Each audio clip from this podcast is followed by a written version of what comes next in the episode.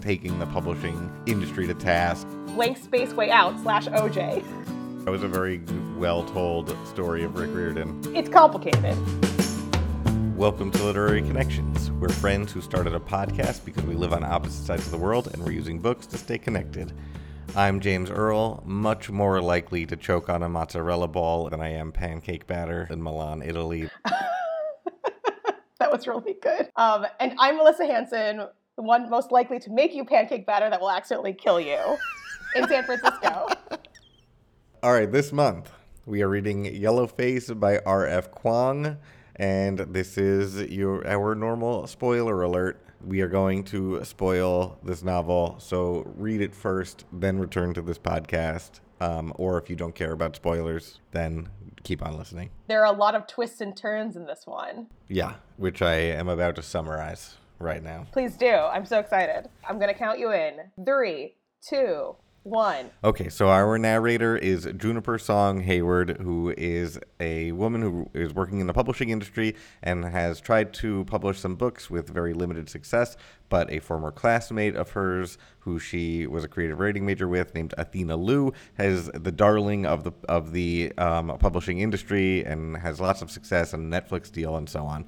And they go to catch up for drinks one night, and Athena Liu ends up choking on pancake batter and Juniper Hayward, uh, Song Hayward, then takes a manuscript that she was working on and uh, publishes it under her name, but the publishers changed her name to Juniper Song, and so she is writing about a uh, Chinese history, and she is a white lady, and uh, it then turns into sort of a ghost story where she thinks that Athena Liu is stalking her. She gets into a bunch of fights on Twitter, and then eventually she's found out as having stolen a novel because she attempts to use another bit of Athena Liu's work, and she's busted by some people who workshopped that story with Athena Liu before that. And now she's writing this memoir, and she'll make money anyway. okay. that wasn't as easy as I thought it was going to be. I definitely missed some of the beats of it in there, but yeah, tell me what what is important that I missed. Well, I don't know. If it's less about the beats in it because I think you're talking a bit about the book meanders in her thoughts and has some repetitive things. It's more so just like each of these stages of her writing each of these different books, some in Athena's voice, some in her own, but always inspired by Athena, give you a mm-hmm. different color into the story. Yeah. And the final thing is who is stalking her, who is pretending to be Athena and the ghost. And it turns out that there were two different people. And that's where there's like a twist at the end is like, wait, was it a ghost? Is it the ex boyfriend? Oh no, it is the literary assistant from the editor mm-hmm. who I got fired because she dared say that I, as a white author, should have a sensitivity reader for my book that I clearly stole about Chinese laborers in World War One. Yeah, I missed the sensitivity reader bit, which is, I think, an important plot point because that's like that's Juniper at her most unreasonable. Yeah. Right away in this novel, we're asked to swallow a pretty big suspension of disbelief pill, where it's like she wrote it, but it's not in the cloud. It's typewritten nobody has ever seen a draft of it. Like, there's no agent who's read it, no editor that's given her feedback. Like, she just wrote it in a black box and this is like allows for the entire plot to happen and that is just a completely unreasonable like no author at any stage in their career can get away with that kind of behavior I mean, maybe so. did Tom Hanks just write a novel? He he writes exclusively on typewriters, right? I'm sure he had Ann Patchett read it at every second, and she was probably like, "Tom, go away. I'll read it once you once it's close to finish. I can't read every paragraph. As you like take a, a picture with your phone of the typewritten page. yeah.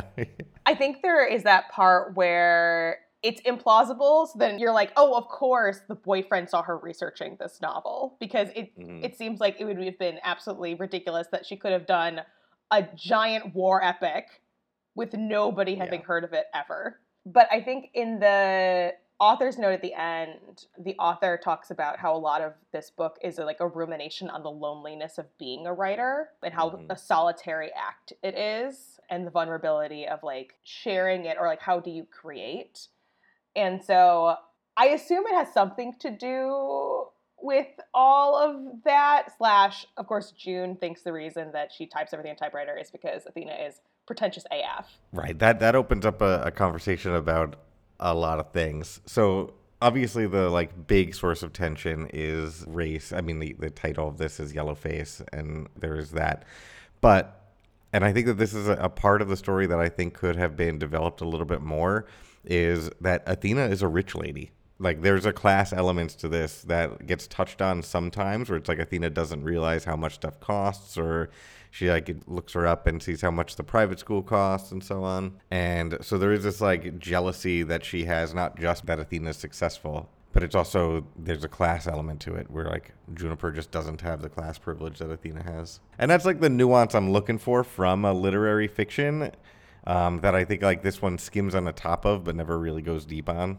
Yeah, it reminded me of a conversation I one time had with a white dude about how colleges really needed student groups for middle class white men because no one understood their struggles of like what it's like you're supposed to be going through life on easy mode but it feels so hard and other people are succeeding more than you and i was like hmm. you know what have that club because no one wants to have that conversation with you yeah yeah, right. They need to talk to each other exclusively. But yeah, I think the twist that Athena is a little bit of a vampire herself and stealing from other people's traumas from her quote hmm. unquote mm. position of privilege is also interesting because I think there is this narrative throughout the novel about like what do you owe other people who are voiceless. Right. So after Athena's death, Athena like posthumously gets dragged through Twitter for her previous books that were about Chinese culture when she is a member of the diaspora and that experience is not her experience. And that's like a really fascinating conversation to have because you think like you see a book about Chinese history and our, our eyes go directly to the name to see like okay is it a Chinese author like from what perspective is this going to come and that is a really nuanced conversation about like the, whose whose story can it be? Like a, a, member of the diaspora telling that story is is co- still coming from a subjective position that is not first person. It's not a primary experience. And how much research or how how much work do you need to do in order to deserve to write that experience? Yeah. Um, like I think a lot about Pachinko and how that took like ten years of research to write. But again, it's like written by a Korean American author. She's not a Korean person who grew up in Japan. And I think all of that is like really messy. Right. Another element that added nuance to this is that Juniper accuses Athena Liu of stealing one of her stories from college. Her, like, maybe it was a rape story. And Athena Liu heard that story, took the major plot points of that story, and turned it into a fictional short story. And, like, the underlying message that the reader, I think, is left with here is that all storytelling is in some way stealing and it's like trying to deal with the messy distinctions or like lines that we can draw and say like okay here's when it's straight up pilfery and here's when art is taking over and like trying to transform the thing into something bigger yeah because obviously athena does this to a lot of people she does it to her boyfriend she does it to the korean guy mm-hmm. she sees at the war memorial there's a question about universality especially as they're editing yeah. um, the last front and there's a lot of work that June and her white lady editor put in to make the story quote unquote more universal, which is basically like more acceptable to white audiences or that more approachable by white audiences. Yeah, there's that one scene where the like male gaze and the like white people are okay actually. And the, the missionaries were yeah. good the whole time. What? Yeah. or at least some of them were like hashtag not all missionaries. Hashtag not all missionaries. Hashtag maybe some Tom Holland can play one of them in the movie version. Oh yeah, yeah, yeah. there was something that was interesting that I was thinking about where uh, she was contrasting it to what Athena wrote, which Athena does not meet the reader where they are. Her, Athena is like, I'm not going to translate anything. I'm not going to tell you what any of this is. If you are curious, you can Google it also basically the translation of someone's story by another person because i was thinking also about then when june reads the short story athena writes about june's rape question mark. She says something akin to like she distilled all of my like mess garbage stuff into like what i was feeling in that moment and that like universal feeling of what happened and in some ways they're both by being able to like tra- translate somebody else's experience without the emotional closeness to it you're able to reach quote unquote some sort of universality. Yeah and th- that's one element of what i think this book argues for is the searching for that universal quality. And the other thing that i think this book advocates for is that writing fiction is an opportunity to learn. And so like juniper at her best is trying to teach herself the history really well and at her worst is ignoring it completely and like ignoring the opportunity to work with a sensitivity reader. She thinks of it as somebody that's not going to trust her but like if she changed her mindset around it and was like here's an opportunity for me to like learn something. Yeah. So I, I don't know there's something about the like reaching for empathy because i know that rf kuang has talked about how she does not believe that you need to have had the experience to write about the experience but she, uh, I think, is pretty strong on uh, looking at it all as uh, an opportunity for empathy and extending that empathy and learning through fiction. Yeah. Well, I actually had one question for you, James, when I was reading this at the end. Okay. This book is called Yellowface, but the book is Whiteface. It's an Oh, Asian ah, author writing Yeah. as a white person. Yeah. And there are parts of the book where I where she's just talking about like, oh, how smelly and greasy Chinese food, like all these like things that are like really racist. and I was like, this is an Asian person putting this into this white person's mouth. And like these really racist comments, which was like interesting comparing the editing of the last front. So as a white person Yeah.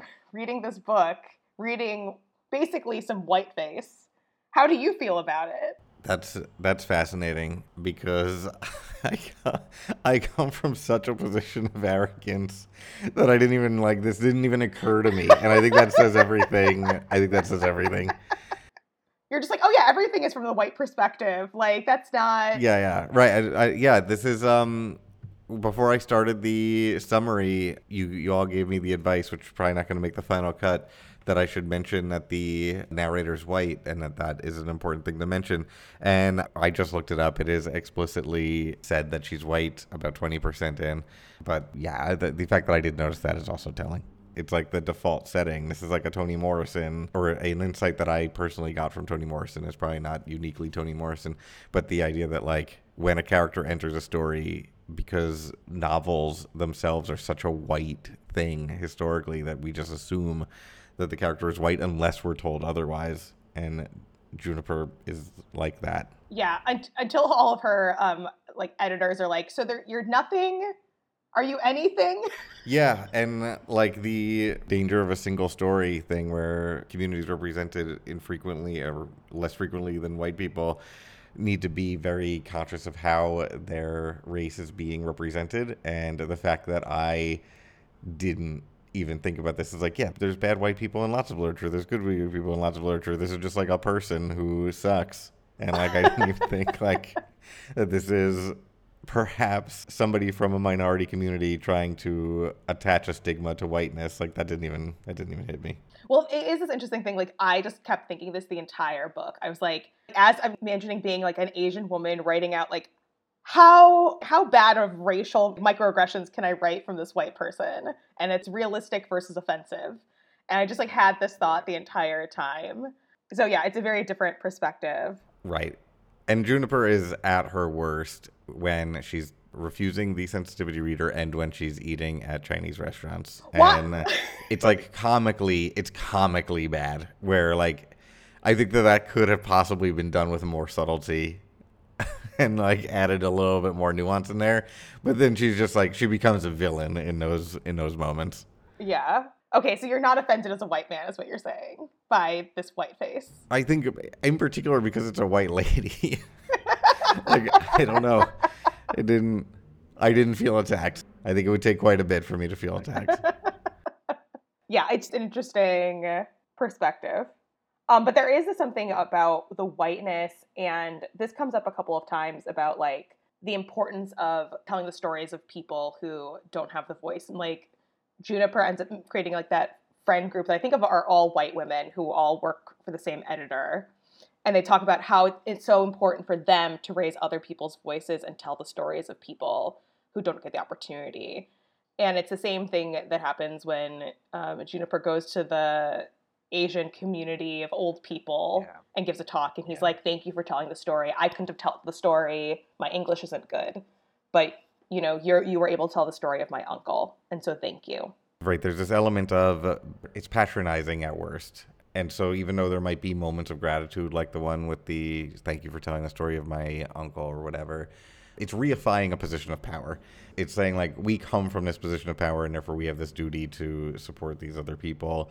But in doing that, unless that's done in a sensitive way that allows people to tell their stories on their own terms and in their own platforms and whatever, then it it's still just sort of condescending. At its worst, it comes from a patronizing position. At best, it is lifting up the voices, but like not all lifting up voices are positioned as like virtue in this book. And I think there's also positions of power within there. My premier example of like how do you lift people up in literature is Rick Riordan. Mhm. He originally wrote- wrote a bunch of YA novels that were all white characters, white perspective. He's a white dude. I think he was like maybe in Texas. I don't know. He was a teacher.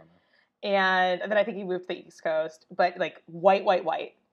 People were like, maybe there could be not white characters. And he's like, great. I'll also write a book about Egyptian mythology and have half black characters. And everyone was like, ooh, um, okay. I guess they're more diverse. That's cool. Other perspectives. But he finally then got to a level of fame where he could start publishing marginalized writers underneath his brand. And so it was then writers speaking in their own voices that he was able to lift up. But there is that weird in between step where you don't have enough power, you don't have a brand, you still need money, where you're like, what do I owe this diverse community that I want to like make every person in my YA bubble feel appreciated by? And it's like, well, I need to then include those characters and tell those stories because that's my livelihood. But also, I'm not then lifting up those people because I'm not actually make the space for their stories. It's complicated. Right, and that was a very well told story of Rick Riordan. Uh, but I think that you're right. It like it, it that these things are process. You don't just go straight from like young author trying to make a name for himself and like immediately have the ability to do these things that maybe you even want to do or you aspire to do, but like without climbing up the power hierarchy.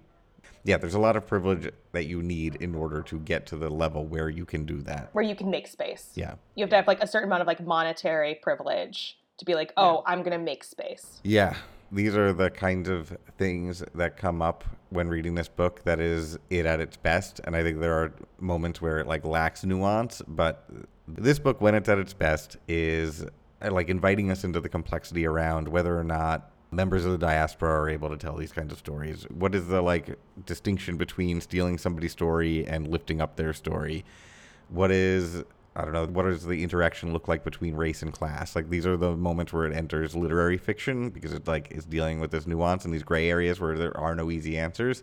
And then there are moments when it like slips into a sort of like preachy YA where like the characters are just like very clearly wrong or very clearly virtuous and I'm of two minds, I think, when I read this one where it just like came close to just being a, a good nuanced novel and then sometimes it's a little on the nose. Yeah, I feel like especially when there, there is this modern thing of modern literature where you have to include like Twitter, sorry, X. Sorry. Um, I apologize to the world that it is now X. Um, it is this, this interesting thing where she has to show what it's like to get canceled in a very modern way of people writing like BuzzFeed listicles and making like YouTube takedowns. Yeah. I don't think this book could have gotten away with not doing it Mm, mm. because the discourse happens on on X. I th- this brings up R.F. Kuang generally and why I think she's so impressive is that one she's super young. She's like 27 or something and she's published all these books and has had this much success and that she's like a historian at Oxford. Like she's doing a PhD at Oxford. Like she's an incredible academic as well.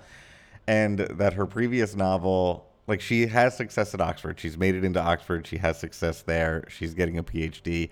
And then she writes Babel, which is basically just ripping on the concept of Oxford as this imperialist project that has done a lot of bad things in the world. And she is this wild success in the publishing industry, and then she writes this novel that is just ta- just taking the publishing industry to task and like talking about how it's an imperialist project, and uh, I don't know because it's all evidence against interest. It's all these institutions that give her value, and she's questioning whether or not they have the ability to confer that value onto her, and I think that's really fascinating. It makes me like her a lot. Yes it's like Hamilton-esque to me. Yeah. Both way that you're taking down the system, but in a way that rich white people, by reading it and enjoying it, can feel like, oh, I'm part of the revolution. Right. This is what it's like to be cynical about the Barbie movie too, where it feels like a political act, even though all you're doing is propping up the same systems. Mm-hmm. It is interesting because RF Kuang is Athena. She has been selected, like her voice is the one that will be allowed to represent the Asian Oxford experience to a certain extent. Um, and her her stories the ones that are allowed to be told. Yeah, and even though she's questioning it, there's still something about like decolonization is ultimately an anti-capitalist socialist project. Feminism is a is a socialist project.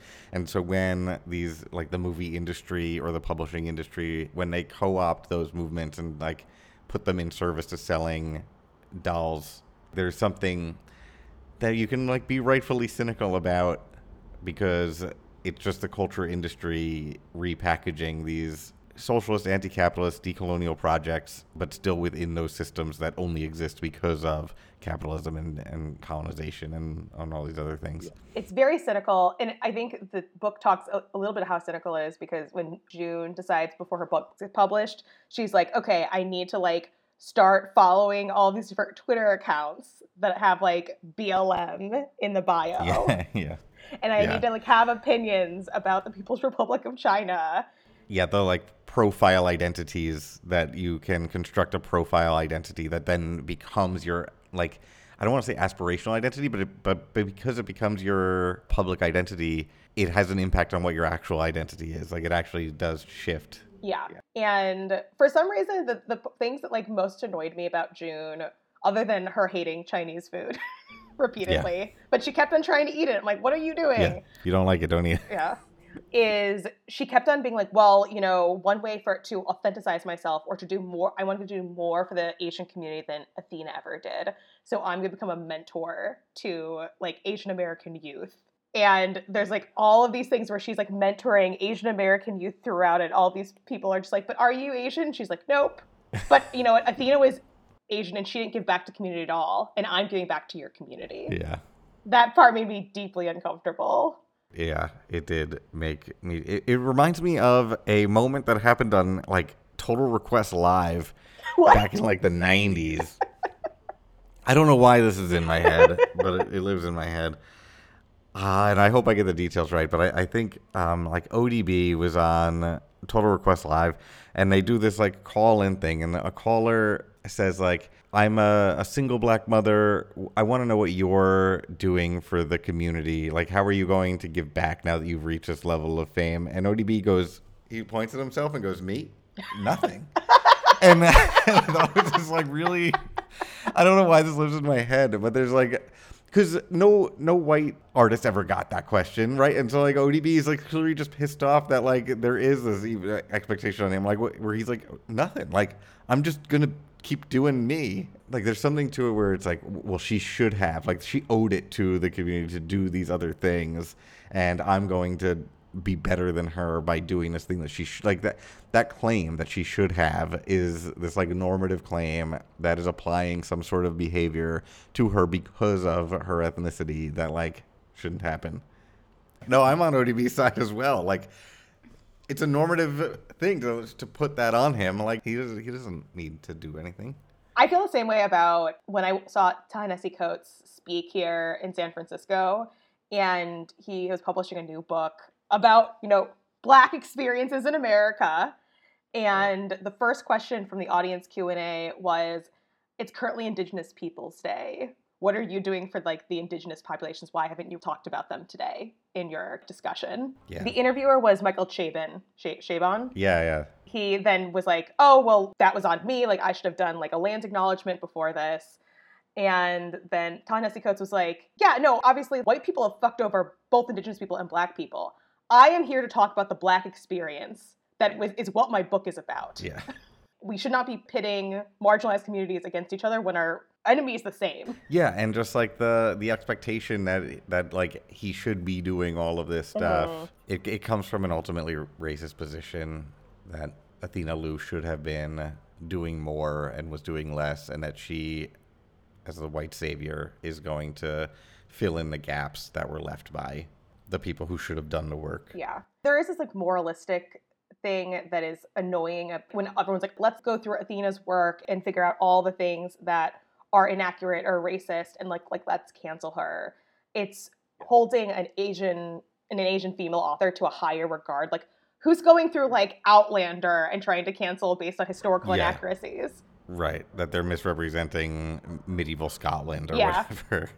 yeah, right. Historical fiction exists as a genre, and it's been okay. Yeah. One thing we haven't talked about that's a recurring theme is ghosts. Mm. So the reason why ghosts even pop up in this novel is because she starts to get freaked out that somebody knows her secret, and the only person that could have known her secret is Athena. So she starts to question whether or not she actually saw Athena die, or if Athena could have possibly come back as a ghost who haunts her on Twitter. And I feel like the way that it functions. I mean, I haven't thought a lot about this, but uh, just to say something anyway. Yeah, please. I love it. the way that it functions in the story is as her conscience that the ghost appears as her conscience and like is the thing that's pushing her towards doing the right thing Yeah, very telltale heart. yeah do you have further insights Well, I think what's interesting before the whole like ghost telltale heart thing, they say that Athena's first book that she wrote was about I think it's a Chinese woman who can communicate to, with the ghosts of her ancestors and she can embody them. mm-hmm. Juniper also again like has this interest in fantasy and when she's coming up with like all these different things of like what she could be writing about ghosts is part of that or like what a ghost is is you paying for to a certain extent like the sins of the past coming to fruition in the present Mm. like what is a ghost in this case it's like whatever happened before having its reckoning in the present yeah no that's a much better answer than just a simple it's her conscience that it's like an actual the past is coming the the, the comeuppance um, needs to be worked through right? Like yeah in hamlet the question is basically when the ghost appears is there purgatory? So is is the ghost an actual representation of his father or is it the devil trying to implant him with some ideas to get him to do something that's evil like if you believe in purgatory then it, it has the potential to be the father that is doing the thing so then revenge would be virtuous because it's coming from this person who's trying to work out some sins in the underworld so this is essentially that same thing where I mean in this case it's only one thing. It's it's yeah, it's the sins of the past trying to work themselves out in the present and she's just trying to work it out. I think that maybe she's trying to read it as something different than that, but like she's trying to read it as an unjust retribution on her or like something that is terrorizing her undeservedly. So that would be like the devil just like visiting uh, Hamlet and trying to get him to do bad things. She feels tormented unjustly but actually this is a standard purgatory ghost trying to work out the sins of the past in the present and get her to reconcile her actions with her like view of herself as a virtuous person Yeah. And there's one point where she talks about uh, some talk that she went to or something where they're like, the question is, what do you owe the dead? And the philosopher, whoever she talked to, was like, you owe the dead nothing. If they like left all of their money to their children and you're like, society's like, no, we should give it to someone else. You should just take that money and not give it to their children. And so there is this thing of like, are you able to just like cut it off and like move forward without having to rework things out? Are we actually ever obligated to work through the past or can we just ignore all of what the previous generations are saying which i think then dovetails nicely into the we should all be able to write any story because the only thing you have in common at that point in the current day is your dna yeah do you think this book takes a position on that on should anyone be able to write any story. And what we owe the past. I think that no matter what, there's going to be intergenerational trauma to a certain extent. Like I think that June even shows it where like there's clearly a lot of processing she has to do with her own father's death and the fact that her mom and sister don't understand her and aren't supportive of her like ambitions. Because of that intergenerationalness you can never really cut off anything. It'll always come back to roost and i think that the very fact that june quote unquote gets her comeuppance is a sign that the past will always yeah. come back. And i think it's interesting well she writes her first book that gets published nobody reads it then she publishes Athena's book, that is like the co written book of them together that she stole. Then she takes the first page of Athena's short story and then writes another book. And then she's like, I'll write a book to get myself out of the situation now that everyone has canceled me. And her first attempt is I'm basically gonna blank space it to quote the Taylor Swift. Like I'm I'm gonna like make a version where I'm a villain and it's like a yeah. I'm a delicious villain. Like I'm yeah. so conniving it's almost like you like me more because you hate me. Yeah, it's the OJ Simpson. If I did it. If, if I did it. oh my god, James! It's literally what I wrote in my notes. Is uh. I was like, oh, she's going for the blank space way out slash OJ. Nice. We're on the same page. Yeah. And then finally, after she gets exposed by the assistant who got her fired, who then pretends to be Athena on Athena's Instagram and is the ghost, she decides instead what she's going to do is a redemptive novel for herself, being like this whole thing was a hoax in order to expose the entire literary world and what a mess it is. And I'm going to be the hero, which also builds upon the fact that her book, after she got canceled, started selling even more because conservatives wanted to like be like, "Fuck you, libs! We're going to read this white author appropriating Asian yeah. people." Right, which is basically a mirror of what happened with that one book that was like American Dirt. That is what happened there. And so I think there's this journey that Juniper goes on of like her almost processing her own misdeed, right? Where it's like, I'll own it, mm-hmm. like, and I'll, I'll, be the villain. And she's like, no, I want to be seen as the hero. Yeah. And then in writing, what is this book? Like, what this book is is supposed to be within the logic of the narrative. It doesn't do that. like, she can't end up being the hero. But she believes herself to be the hero in the end. Yes, she. I believe that she believes that she's the hero, but having read this book, it's like very clear that she is not the hero. Um, I mean, R.F. Kuang writes mostly historical fiction. Like Babel was historical fiction from the 1830s. I've never read the Poppy Wars books, but I I imagine that they're about the the Opium Wars, given given that the name. Sense. And they're also they're not uh, historical fiction realism. There, there's always a fantasy element to them. So I wonder how that plays into the point you were making about um, what we owe to the past and what the take of this particular novel is on what we owe to the past. Because in the past, in her literary past life, every time she's written historical fiction, it's like very clearly fiction because there are fantasy elements to it. Like there are things that you know don't exist. So then, uh, like, it's maybe getting at the like, what is the reality that is like the fiction, like the poetic reality. Like when Hilary Mantel writes a history, or like those those novels, the I Claudius novels written by that translator. When they write history books, it's essentially like it's a historical fiction, but it's essentially history. It's just like being told in a narrative way from a first person narrator or whatever and I feel like what she does is very different. So I wonder if she has a philosophic position on the writing of historical fiction that we can't actually know the past, and so re- to produce a work of fiction that seems like it's truth in the way that Hilary Mantel would do it, that there's like a central impossibility there, and so she's trying to get at something different and adding a fantasy level on top. Yeah, like it's it's whatever you're writing anyways is fantasy. It's historical fantasy. Right, and so she's just like upfront about that by adding in a magic system. Yeah. Yeah, I don't know. I think there's a lot of good philosophy of art that could come from this. Um, just like about who is responsible for a single creation because nobody is actually like even though she talked about the loneliness of being a writer like there's a story of F. Scott Fitzgerald always carrying around a notebook with him and taking down words that his friends would say, like anything he thought is like particularly well said or clever. Um, and he famously stole that line about uh, the best thing a woman can be in this world is a fool from his from his wife Zelda. But of course, writers are going to be using things from their life and like things that they've heard. Like it would be, it just feels like an impossible task not to do that. and so I like literature, and so there's always going to be this level of of pilfering from the world around you and from friends and things you heard or saw, and then it's the like compiling of that that is the artwork. Um, but it does make authorship a messy thing, and I think that's maybe part of the criticism of this book and publishing industry is that it always wants to put the one name on there and and sell that. But like, this is a collaborative work and maybe things should be more recognized as such. So I feel like there's also some good art theory discussions to have with it. But yeah. Okay, let's move on to uh, a paper two question uh, to end our discussion on Yellowface. So in this part, I bring in a question from an IB exam um, in literature, and then we discuss how we would write an essay about that question.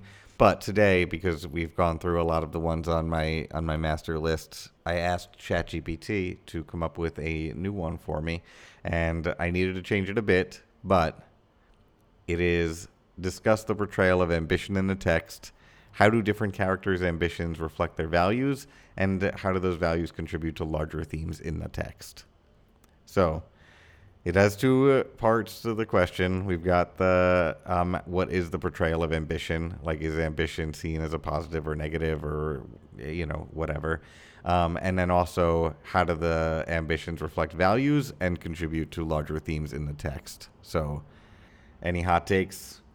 I don't know if any of the takes are hot. I think that what I, I think what this question brings to, to mind to me is even by the end of the novel, I didn't have a good grasp on Athena and her motivations. Like when I first see this question, I'm like raring in the bit to talk about June's ambition.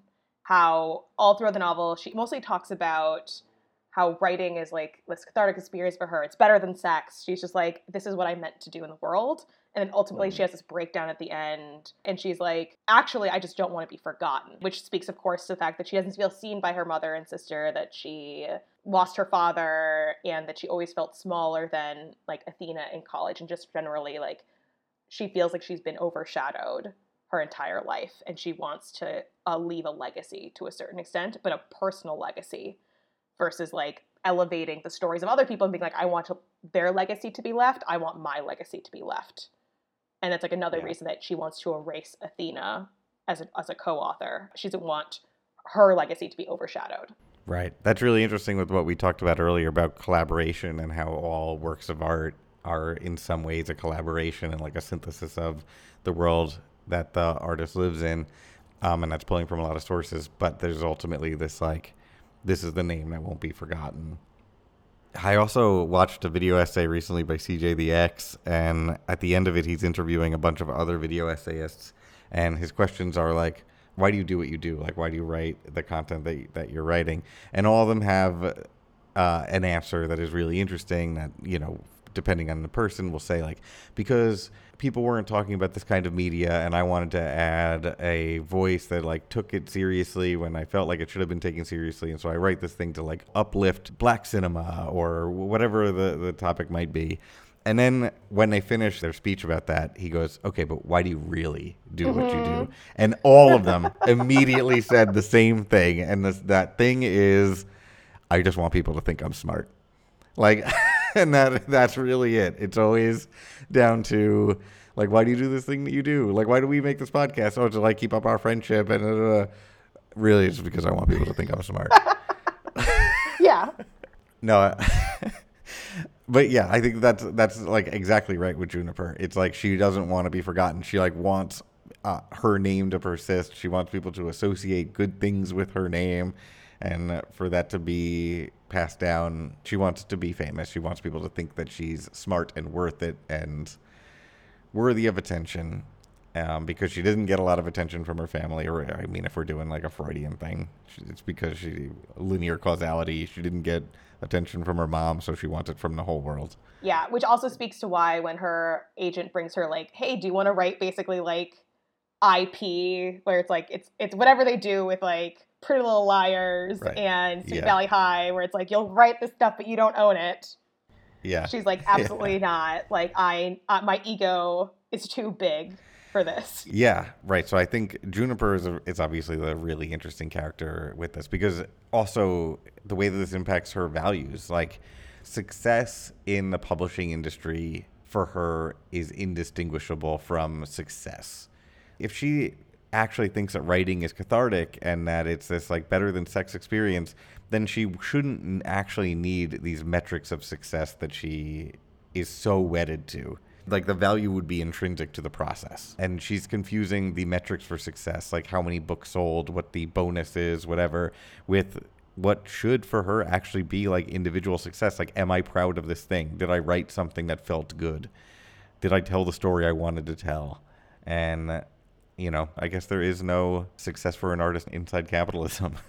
it is not something that she's able to divorce. And so her values are linked with all these metrics for success that the publishing industry tells her are valuable rather than how she intrinsically feels value is produced. Right. She comes to the conclusion at the end, right, where she gets that like cask of champagne or whatever for her her for the last front and she's like when mm-hmm. I my debut happened it was basically like any other day in my life yeah no one bought it no one sent me anything and I think that she believes that like the publishing industry decides who's going to be successful and she would rather chase that high than like what is quote unquote good writing. Right. I think that's exactly right. And she's jealous, I think, in in a lot of ways of Athena, who seems like Athena didn't care about writing as much as she cares, and yet got all the signifiers of success. So let's return to Athena then, because you could probably write a whole essay just focusing on Juniper. You just take the values that she had and and chased talk about her parents. Like, there's plenty in there to build three paragraphs off of. But is it is it possible even to like? Does Athena only serve in this particular way? Does Athena only serve as like a foil, like just something to be compared to? Like, or is there? Can we understand Athena's values? What her ambitions were? Because she did a lot of work to do this thing. Like there was a lot of research. She was trying to do something literary here we do meet her mom on a couple of occasions because it all goes Freudian. We all have to go again. We can't actually like undo the ghosts of the past. Her mom originally in wanting to donate Athena's journals to Yale and then gets convinced by Juniper not to. She feels like she potentially like hurt her daughter by telling the realities of what their life was like before they had her and like their grandparents' stories and things like that and feels uncomfortable that like Athena is telling those stories now for a very large, wide public audience and mm-hmm. doesn't want those stories to be told like half-assedly through her notebooks or expose even more things and probably almost a sensitivity i feel like there was something about like the mother-daughter relationship that almost kept a little bit of a, a secret we don't know what her relationship was with her daughter to a certain extent but it wasn't like a, a simple relationship so I think we have some signal in there, and then we just have a signal that she like is constantly mining other people's stories, whether it's like Juniper's or her boyfriends or Korean war vets, like just everyone. There's one quote that I like from the book is when she talks about like working with her editor. She's like, whatever my work and my like book jacket version of me. Like that's not me. She calls it Athena Del Rey. that's really good. Which, as we all know, is a reference to Lana Del Rey, which is not her real name. Right. And Lana Del Rey is notorious for like putting on this persona of yeah. like make America great again, backwards 50s lady, what it is to be a lady and a broken bird lady. So it's like this idea that like we know that Athena is constructing herself. I, I think it's like we don't know what is her because all the things yeah. that we see are the things that she's stolen from other people to construct her Athena Del Rey.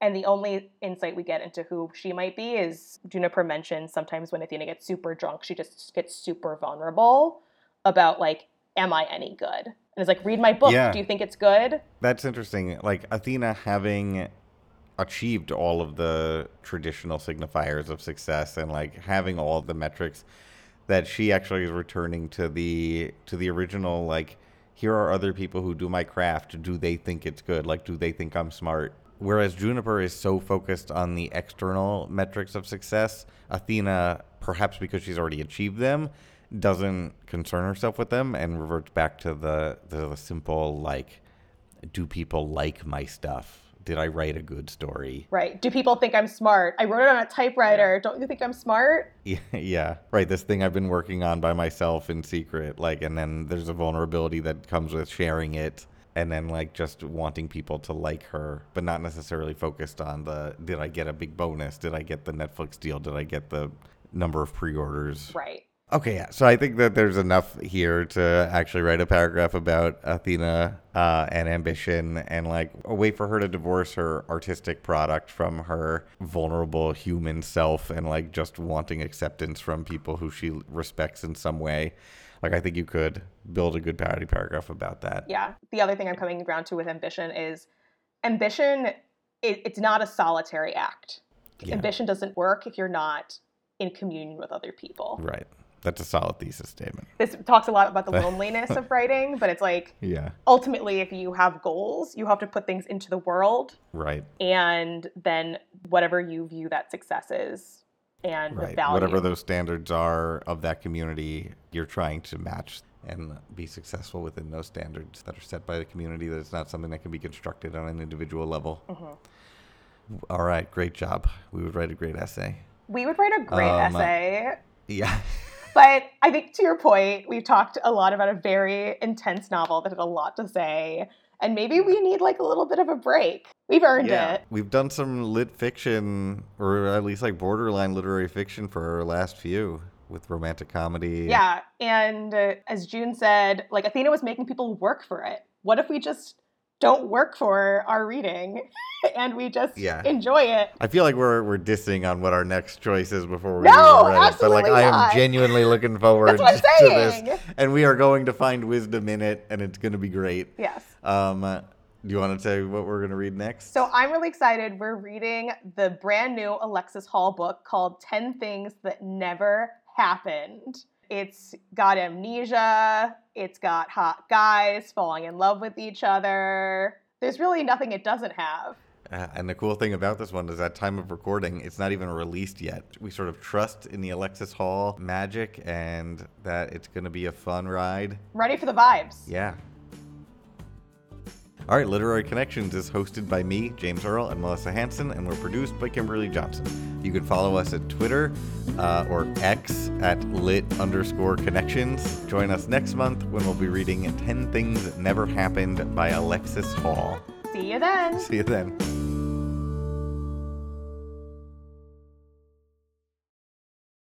And I'm Melissa Hanson, who would be probably making you the pancakes that suck. No, I'm going to think of a better one. Let me.